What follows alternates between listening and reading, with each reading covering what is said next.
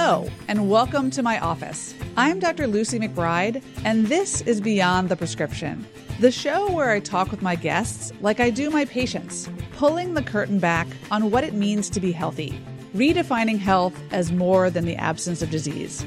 As a primary care doctor for over 20 years, I've realized that patients are much more than their cholesterol and their weight, that we are the integrated sum of complex parts our stories live in our bodies. I'm here to help people tell their story, to find out are they okay, and for you to imagine and potentially get healthier from the inside out.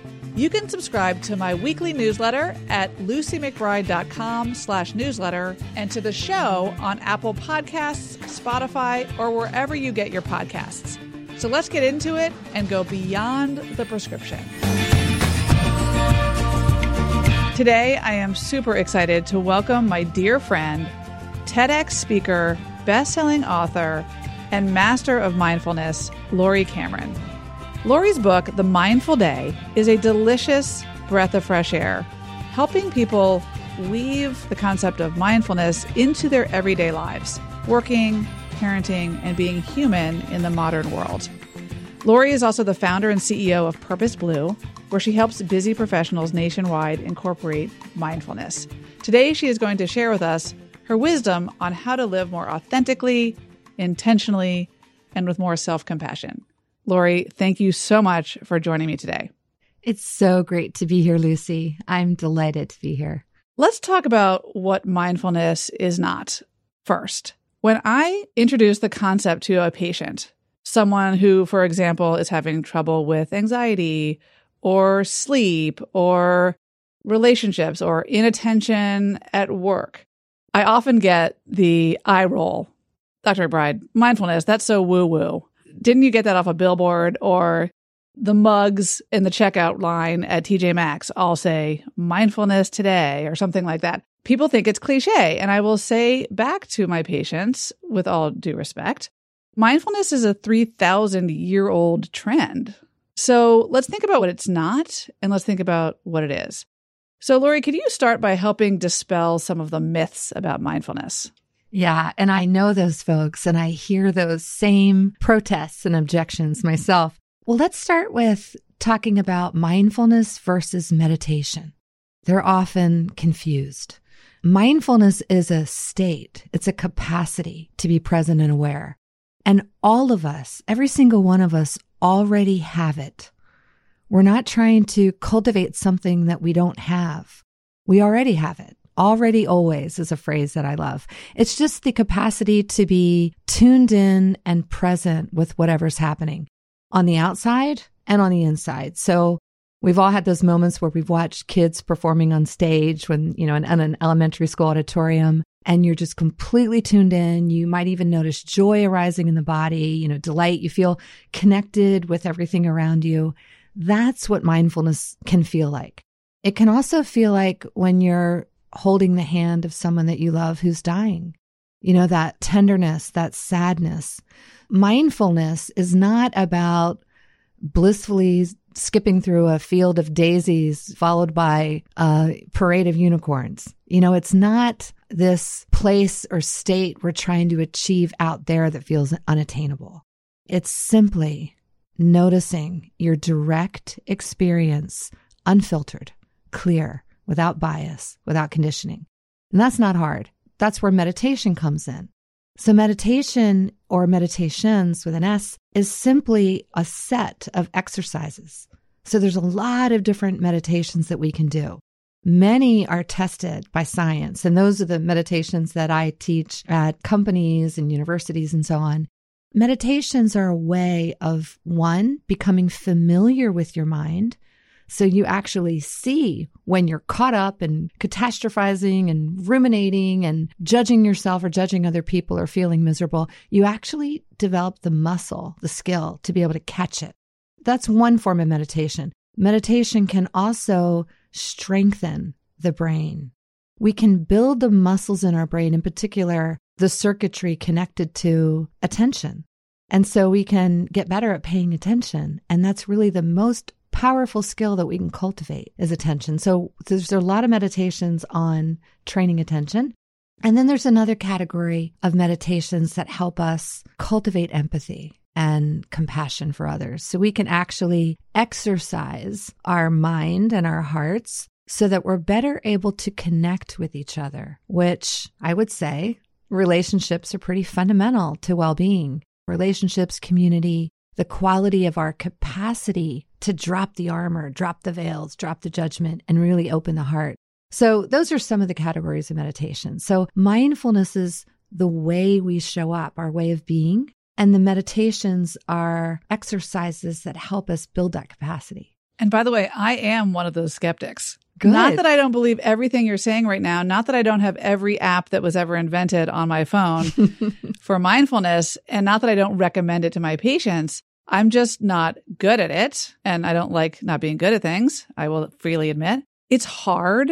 And as you know, when you meditate or try to, as I'm sitting there, like actually thinking about what just happened on Twitter, and I'm like, oh, we gotta meditate, gotta meditate. You're still and you're at peace and calm or trying to be. And sometimes hard things come up, which is, of course, the point and is what I'm trying to do myself is to acknowledge dysfunctional, racing, self destructive thoughts, see them from a distance, let them come in, and then process them instead Yeah. of doing the easy thing in the modern world, which is to avoid. Well, it's the easy thing because it's the conditioned thing. So the thing that you've practiced for decades is like all the rest of us, you're no different, is avoiding, denying, suppressing. Let me crack open a bottle of Chardonnay or rosé would be the wine of choice Right now. Now we're moving into cold weather, so we'll probably switch to red. So we escape, right? We don't want to feel what's difficult. You're no different. And what we're doing with training the mind is training our capacity to not escape what's hard. The news that I wished we all learned, or the information, or the billboard that we could all see when we're little, is that being human is really hard. I wasn't taught that. We're not really taught that. We all experience loss, we experience pain, suffering, shame, feelings of not being enough. And we start to develop patterns to escape difficult feelings. One of the things that I'm working on, you as well, I hear, is the feeling of not doing something well, not measuring up. And that's not our fault either. That's how we're trained in school. We're ranked, we're given grades, we have to show up on a bell curve. Some people are picked, some people are not. It's a deep message in our society that we have to measure up. And so we want to avoid things and activities and people and situations where we're going to fall short of that. And for a lot of people, that might feel like meditation. But the fantastic news, let me bust that myth right now, is that we're not trying to do meditation a certain way. We're not trying to get an A in meditation. We're not trying to do it right. Meditation is about meeting yourself just the way you are. Whoa. We don't really learn that, right? So it's about making a date with yourself, making an appointment with yourself, and saying, you know what? I am going to commit to hanging out with myself, as silly as that may sound, for five to 10 minutes a day. And I'm just going to find a place that I enjoy sitting or standing or walking or hanging out in your garden. And I'm just going to be quiet. I'm going to unplug. I'm actually going to reduce the incoming. Wow, what a refreshing oasis that'll feel like, right? I'm just going to sit and allow whatever is here to arise. That's really fundamentally what we mean by meditation. I'm not going to dig around and say, oh my God, what's difficult? Here you are, I'm making space, come on up. I'm just going to breathe. And so we use the breath actually as a way to quiet the mind. Another myth of meditation is that it's emptying the mind or stopping thoughts. No, not true. That's impossible. When I teach meditation to kids, I say, our brains are like a popcorn machine. It's just constantly popping out thoughts. Ears hear, eyes see, the brain thinks. It's what it does. And we learn that we are not our thoughts. We're actually the spacious awareness that is like a vast blue sky. And thoughts are coming across the brain like clouds, like weather systems. This is a powerful idea to understand. A lot of people never unhook the idea of thoughts with who they are. So we are not our thoughts. We are not our emotions. And with meditation, we learn to experience that as true. So we learn the felt embodied sense of who we really are. And that might sound a little woo woo. Like, okay, Laura, you're saying I'm spacious awareness? Yeah, I am. well, it's so interesting you talk about it like that because, first of all, I love the concept of making a date with yourself. It's really, again, I'm going to sound woo woo here, like honoring yourself and empathizing with yourself and giving yourself permission to be who you are at that moment without competition, contest, or judgment. The other thing that's so relevant to health and what I counsel patients on regularly is trying to make space between the thoughts and the feelings and the automatic either behavior or secondary thought, meaning impulsivity is something we all deal with, particularly kids. I'm picturing those kids in the audience you're talking to, mm-hmm. fidgeting and, you know, wanting to whack their friend over the head as they're sitting there on the carpet. If you can think about your thoughts as a product of your brain, and then you are the person between the thoughts and the reaction and give that space some air and attention, but then we are giving ourselves agency.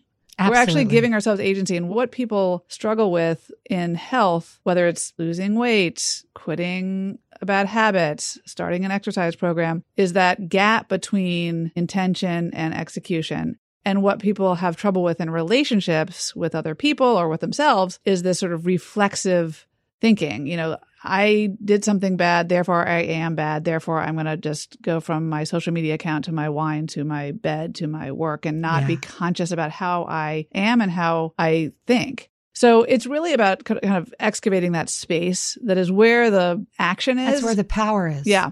And a lot of the keynotes I deliver at companies, I use the word power in the keynote headline because it's about power. And the Austrian psychologist Viktor Frankl, who wrote Man's Search for Meaning, was in the Nazi concentration camps and he noticed that some people had more agency, the word he used. Some people had more freedom to respond in a way that came from a place of choice. And the space that you're talking about, which I want to emphasize is already there. We all have it. The key is how do we access it?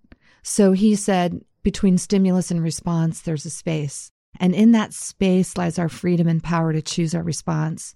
And in that choice lies our freedom and happiness. So, in the field of well being and healing, in having relationships that nourish us, and being able to direct attention on purpose, this is what meditation helps us do, is to choose where we're placing attention, to deliberately choose the attitude that we're using to see.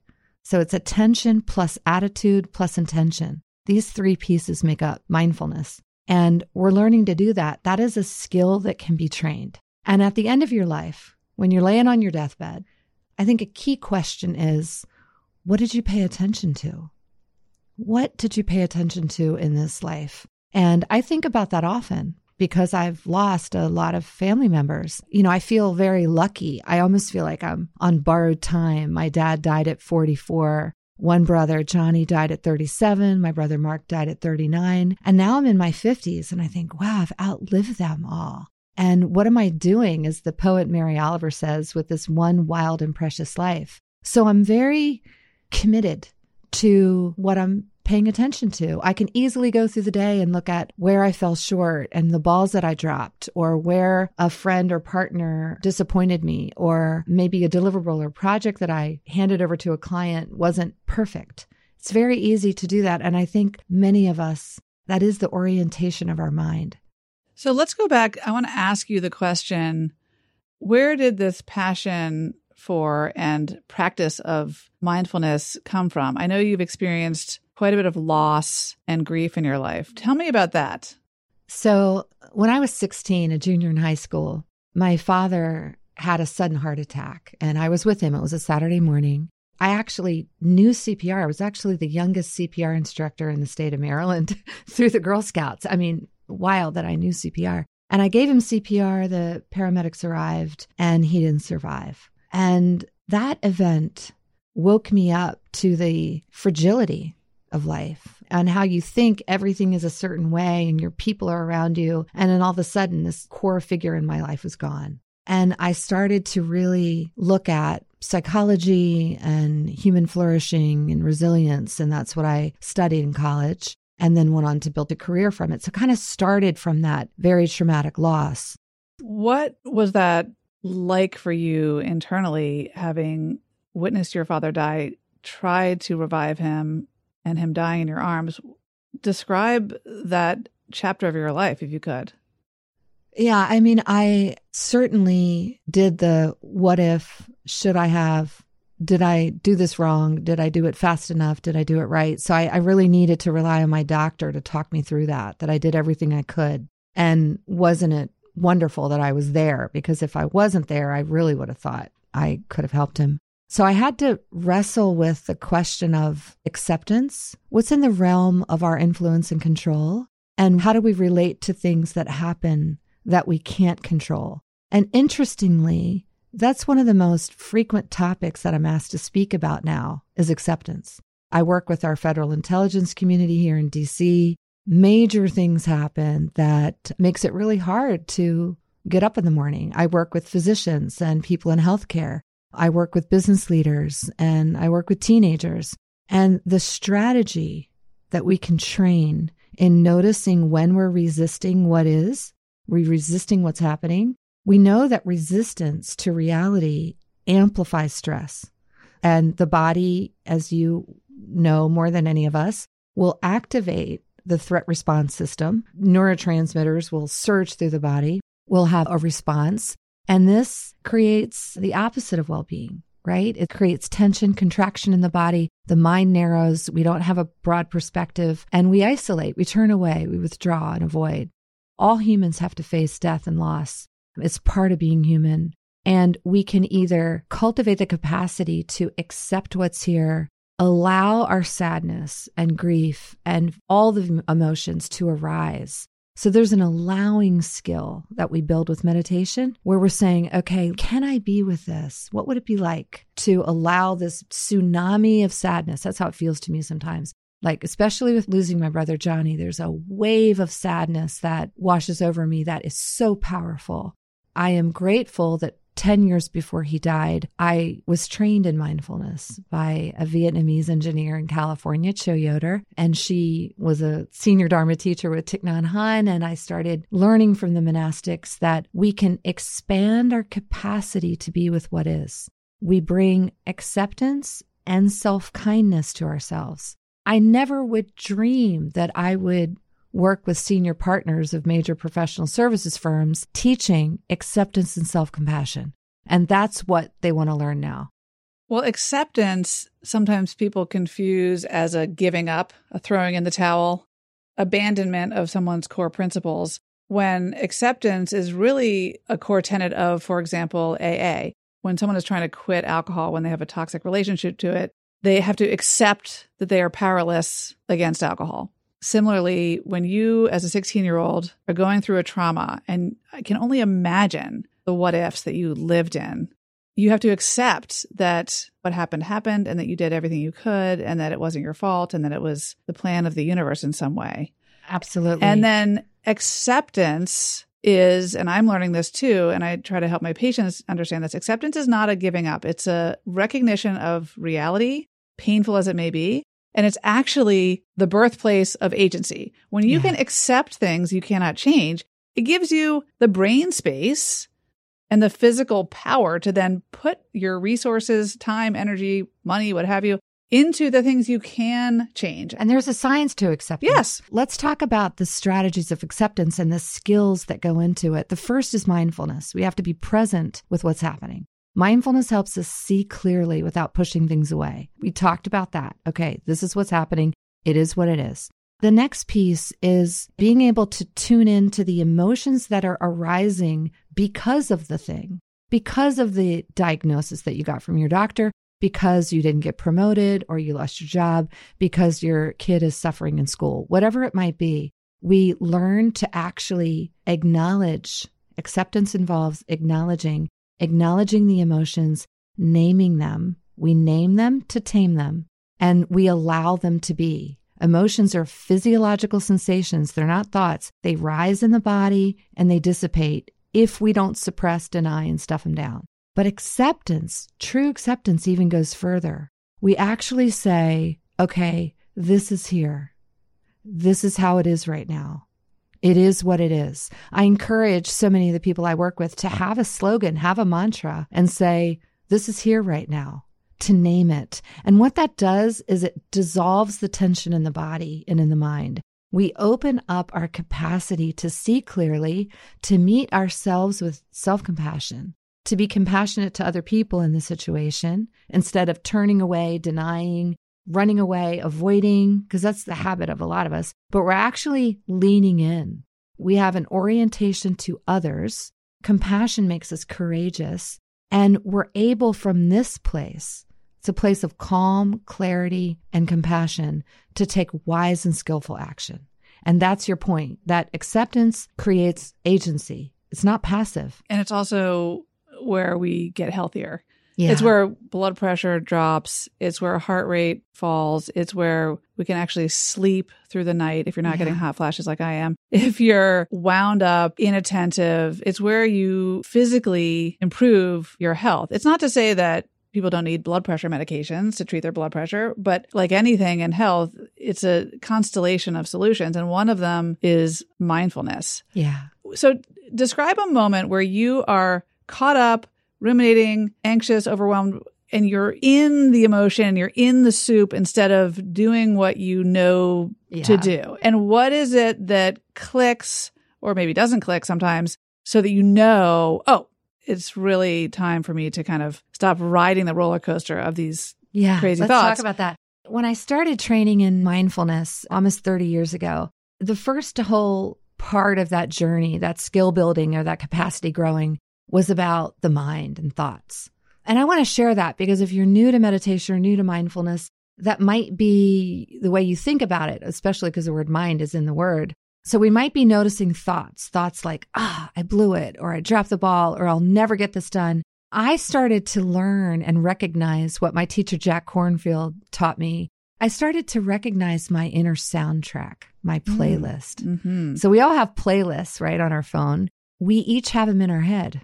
So my phrases that put me into the spin might be different than yours. One of mine is, I don't have enough time. And when I hear myself saying, I don't have enough time, I don't have enough time, that's when I know I'm in overwhelm. That's when I know I'm spinning. So I recognize the thoughts that are just reoccurring thoughts coming from mental patterns that do not serve me. They actually put me in a state of being ineffective. They increase my stress and lower my well being. I encourage each of you to start paying attention to your thoughts. That's what meditation teaches us how to do, to witness our thoughts. So, thoughts are one marker, and they help me realize I'm in a spin.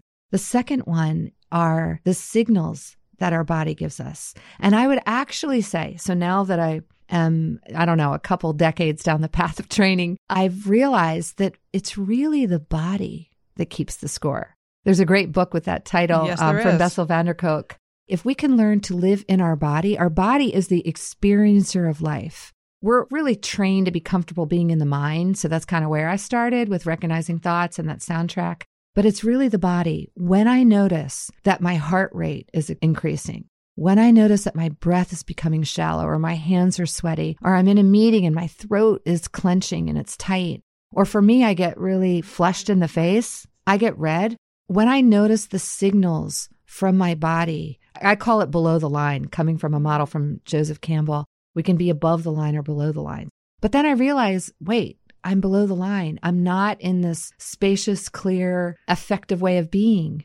One of my favorite quotes from a CEO is The success of an intervention depends on the interior condition of the intervener. I have that on a slide. I use that with a lot of executives. So, you know, we're all trained to be successful. We want to be successful. We're going to have strategies and frameworks and blueprints and all the things. And really, our success out in the external world depends on the quality and condition of our internal state. And that's trainable. Let me talk about this above and below please, the line. Please do. I love, so I'm a very visual person and you always do so well with these visuals. Yeah, I'm visual too. Yeah. So I'll even bring in a couple more. if you all imagine a line in front of you, imagining you even have a whiteboard in front of you and you draw a line, we can simplify how we think about ourselves as humans as in any moment either being above the line or below the line. So when we're above the line, we are open, aware, we're committed to learning. We're curious, we're receptive, we're compassionate and kind, we lean in, we're tuned in, we're courageous. It's a way of feeling in the body. We feel expansive and relaxed. When we're below the line, we are closed. We're defensive. We're attached to our point of view. We're committed to being right. We are tense, anxious, impatient. In the body, we feel that contraction. Our mind is full and busy. Our heart's racing.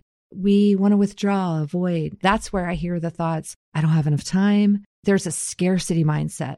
I don't have enough money time, resources. I can't do it. I'm falling short. I share this model almost all the time. On Zoom now, I do so many keynotes on Zoom. I actually have participants build it. I have them throw adjectives using the annotation tool above and below the line. They're so creative coming up with phrases and it's fantastic. I usually end up taking a picture, but it's a simple model. We don't even have to use the jargon mindfulness.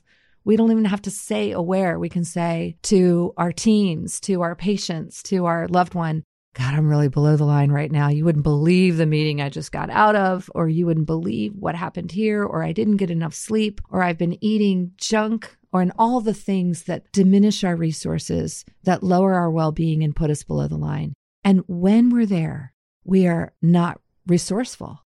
We're not able to connect, collaborate, be creative, solve problems. So when I notice I'm below the line, I say, whoa. And I remember I notice that with the body and then thoughts are right there too. And then I say, all right, what do I need right now? And that question is a transformational question for your life. This is based on the science of self compassion, which I have a book on Audible called The Power of Self Compassion. So I encourage you guys, if you're interested in deepening that capacity, to look into that. Self compassion is our ability to pause check in with our experience, whatever that is racing heart, negative thoughts, feeling hurt, feeling overwhelmed, beating ourselves up, feeling like we failed, and just breathing, regulating the nervous system using the breath, or taking a walk, or stepping out in nature, or listening to your favorite piece of music and dancing in the kitchen. There are many healthy ways we can access that pause we talked about. So we pause, we access that, we name what's here. Whoa, here this is. Oh my God. And then we say, what will best serve? That's the key question. That's where we access wisdom. Wisdom comes from this deep place that we all have, this place of inner knowing what will best serve us in the moment, to restore us, to move us above the line, or to serve whoever we're with. So that's the compassion question is what will best serve. I love what you said in the very beginning, Laurie, that you can't get an A in mindfulness. It's like I say to my patients, you can't win this appointment. You know, come as you are. We are works in progress. This is just a dot on the line of your life. I think there are probably people who are listening to this and, first of all, feeling so calm just by listening to your voice because I personally love listening to you talk. I have a little voice in the back of my head that's going, yes, yes, oh, yes. And then I kind of want to take a nap because I feel so oh, calm and relaxed. Not because I'm bored, but because I'm relaxed. There are probably people listening and thinking, oh my gosh, I don't think I can ever get there. I've got three kids, I've got yeah. a busy job. Yeah. I am going through some sort of other stressor. That's impossible. I can't get there. When what you're saying is that it's not a contest, it's not a competition, it's not a race and so I think it's important to lay out that this is a work in progress, trying to incorporate mindfulness, having dates with yourself. And you can still have, for anyone out there wondering if they're still allowed to have a glass of wine, you can still have a glass of wine. Avoidance of hard things is still part of the normal human condition.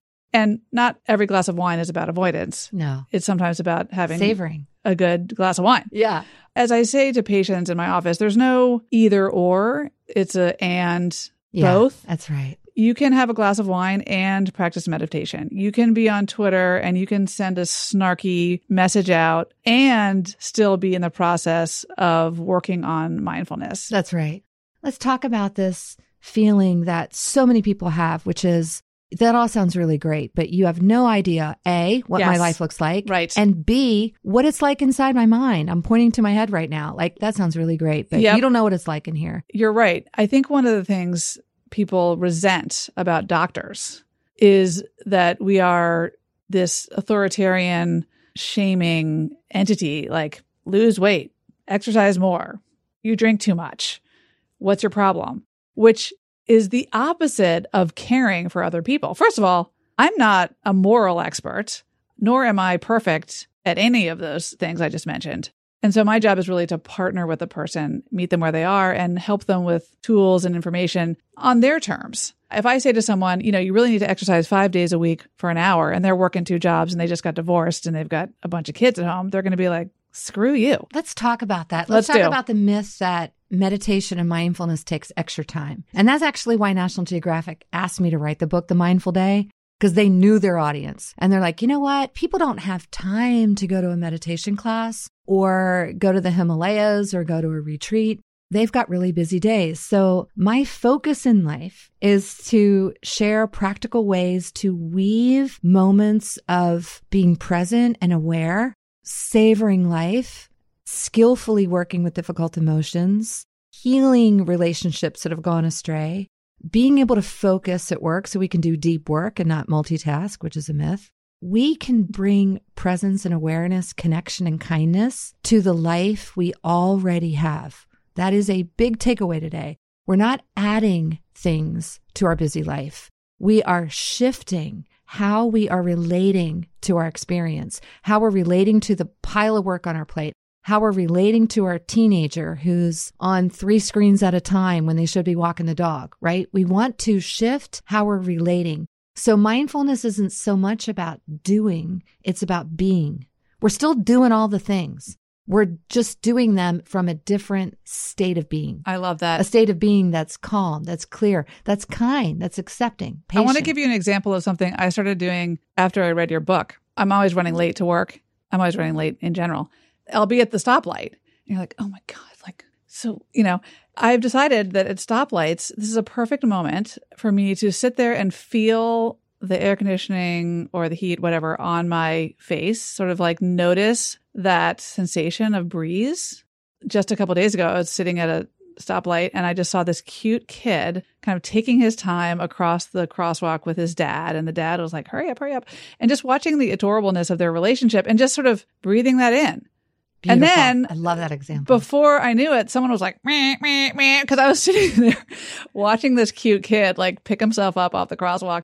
I think it's true. It's not something we're asking ourselves to do as extra work or another chore. And it doesn't have to be fancy or formal or in the Himalayas, as you said. It can be woven into your everyday life. And it's about a frame shift. It's about being and not doing. Yeah, that's right. And I do want to encourage people to weave in the pause.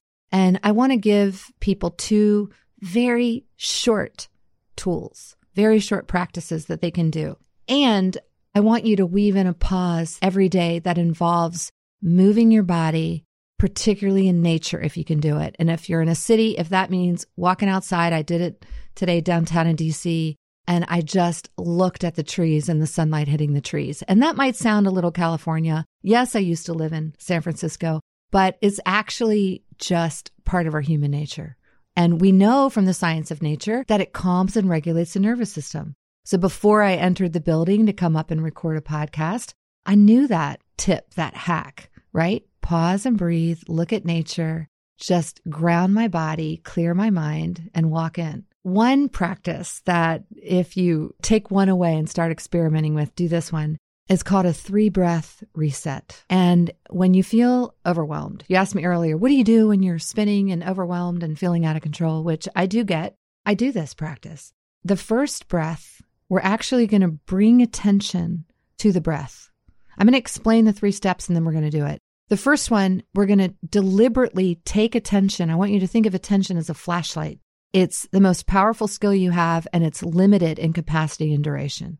So we want to direct it to the breath. Why? because we want to get it out of that crazy monkey mind, that busy spinning mind with all the thoughts and all the rumination, and bring it into the body, into a physiological process of breathing. So, step one, attention to the breath. Step two is relaxing the body. I talked about below the line, we contract and get tight. We actually want to drop the shoulders. I get really tight in my jaw, relax the jaw, just taking a deep breath, kind of expanding.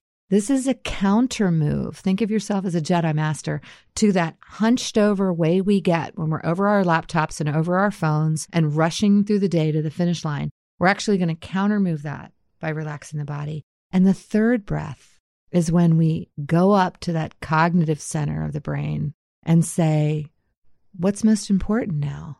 Or you could say, Where am I? Above or below the line? Or you could say, What's the most essential thing for my day? What do I need to focus on?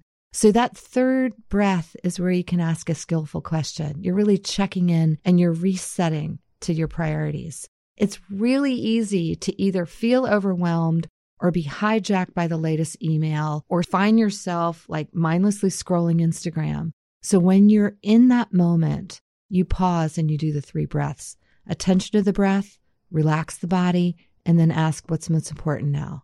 So let's do that. Let's, let's do it. Take a little minute. Let's do it. do it. So everyone who's listening, yeah. I would encourage you to just focus in on this moment. Yeah. yeah, just stop what you're doing. You can close your eyes if you like, but this is a real life practice. You don't have to close your eyes when you're doing this, but just do it for fun if you can, if you're not driving. In the first breath, just say, breathe to yourself. Just taking a nice deep breath in, feeling the inhale and the exhale, attending to the breath. Now we're going to say center or relax, just relaxing the shoulders, the jaw, the hands, feeling expanded, bringing more spaciousness to your interior condition. And on the third breath, we'll just say, What's important now? What matters most? Or if you're in the midst of a lot of difficult emotions, just say, What's going on? What's my direct experience right now? Just naming it. And that's it. Three breaths. And what we're doing here is accessing the space between stimulus and response. We're creating that space so that we have freedom to choose how we want to show up next. It's like putting down a shaken snow globe when we put the snow globe down and all the little bits of snow falls and you start to see the little Swiss chalet emerge, what we're really doing is we're able to see clearly. So, this is a way to put down the snow globe. Now, you can do that short practice wherever you are, 24 7. And at the same time, I encourage you to practice mindful breathing meditation. You can access me for free on the Insight Timer app just look up Laurie Cameron as the teacher. I have a lot of different meditations. I talked about how meditations are exercises. It's like doing a circuit at the gym. You can exercise all the different pieces self awareness, self regulation, empathy, compassion, knowing yourself, healing yourself by doing these different meditations. They're free. You just look me up on that app. But I encourage you to meditate. The research shows minimum effective dose doctor is 12 minutes a day. And I know all of you are like, oh, 12 minutes. You said we didn't have to add anything to our day. And I'm just saying that 12 minutes a day is like taking your mind and body to the gym. You're building capacity, strengthening that circuitry in the brain so that when life gets really hard, you can pause, you can recognize that you're hijacked and pause and do that three breath reset more easily.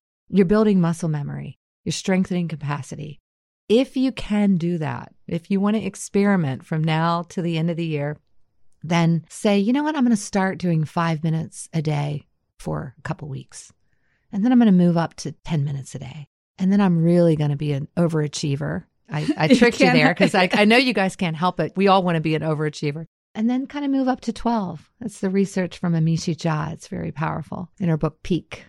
Laurie, I can't thank you enough. I could talk to you forever because there's so many life lessons here and there's so much wisdom.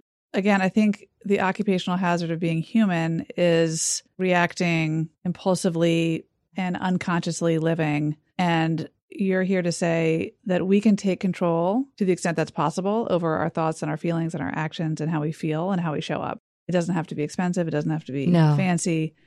And we have the capacity We already. Yeah. It's already always there. Isn't that powerful to think about? Yeah.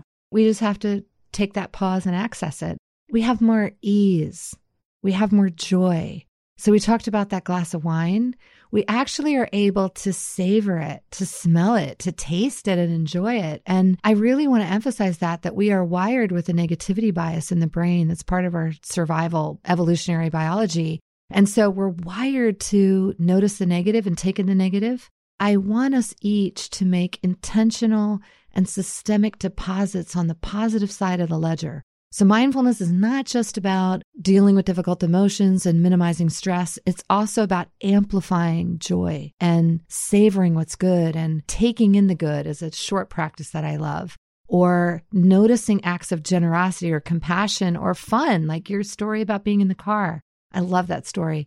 So we can also do that. I want you all to realize we've got a very short life. I've learned that by losing both my parents and two of my brothers. And I'm on a mission to help people have more joy, connection, spaciousness, and ease in this one very short life. Laurie, you're bringing joy to me right now. And I'm so grateful that you joined me today to share your wisdom. Thank you so much for having me. And I encourage your listeners to find me at purposeblue.com.